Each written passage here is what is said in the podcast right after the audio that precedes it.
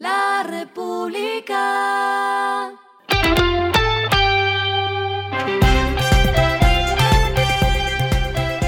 Al final de la jornada, esto es lo que debes saber sobre el comportamiento de los negocios, las finanzas y la economía. Las movidas de hoy fueron.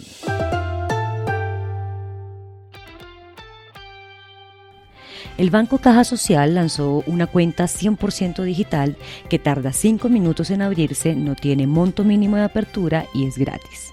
Además, se realiza desde cualquier dispositivo móvil o computador y solo requiere la cédula de ciudadanía o extranjería para solicitarla.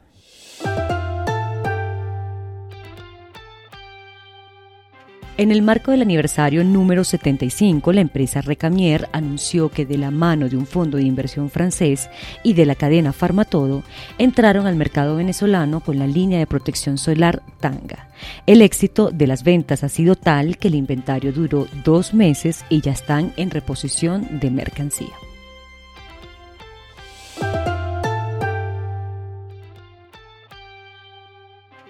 Cementos Argos presentó la estrategia de la inyección de hidrógeno para reducir el consumo de combustible en el horno que operan en la planta en Honduras. Esta tecnología tiene la finalidad de reducir el consumo de combustibles fósiles y los niveles de generación de emisiones de dióxido de carbono. Lo que está pasando con su dinero.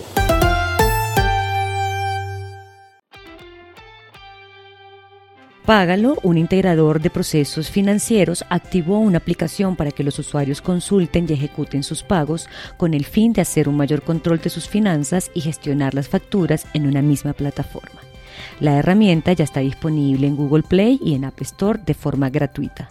A través de la aplicación se podrán usar diferentes medios de pago como tarjetas de crédito, PSE, Efecti corresponsales bancarios, entre otros.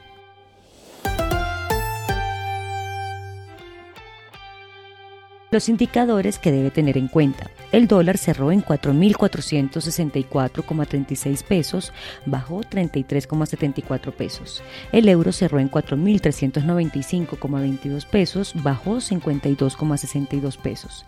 El petróleo se cotizó en 81,74 dólares el barril. La carga de café se vende a 2.384.000 pesos y en la bolsa se cotiza a 3,02 dólares.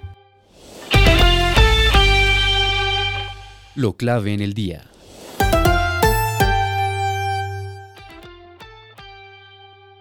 A propósito del incremento de los recibos de luz, el Gobierno Nacional destacó que se creará un pacto por la justicia tarifaria, en el que se resuelvan las inquietudes de mandatarios locales, departamentales, usuarios de energía y generadores de la cadena.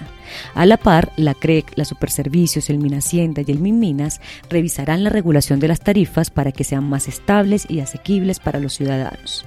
La medida estaría enfocada principalmente a la costa caribe, en donde el aumento de la tarifa fue mayor. A esta hora en el mundo. El Bitcoin bajaba hoy para aproximarse cerca de los niveles mínimos de este año, luego de una liquidación de criptomonedas que nuevamente empujó el valor del mercado general del sector por debajo de un billón de dólares. El token digital más grande ha perdido más de 6% en lo que va de semana y se cotizaba alrededor de 18.750 dólares en la mañana de hoy. Y el respiro económico tiene que ver con este dato.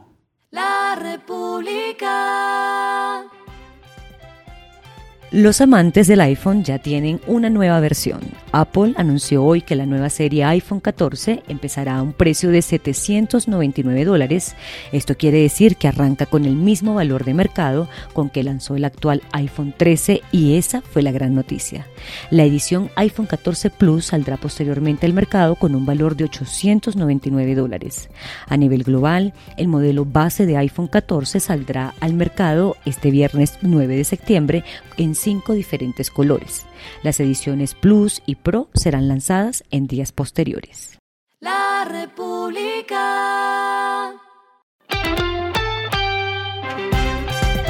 Y finalizamos con el editorial de mañana, un consejo para Petro a un mes de su presidencia.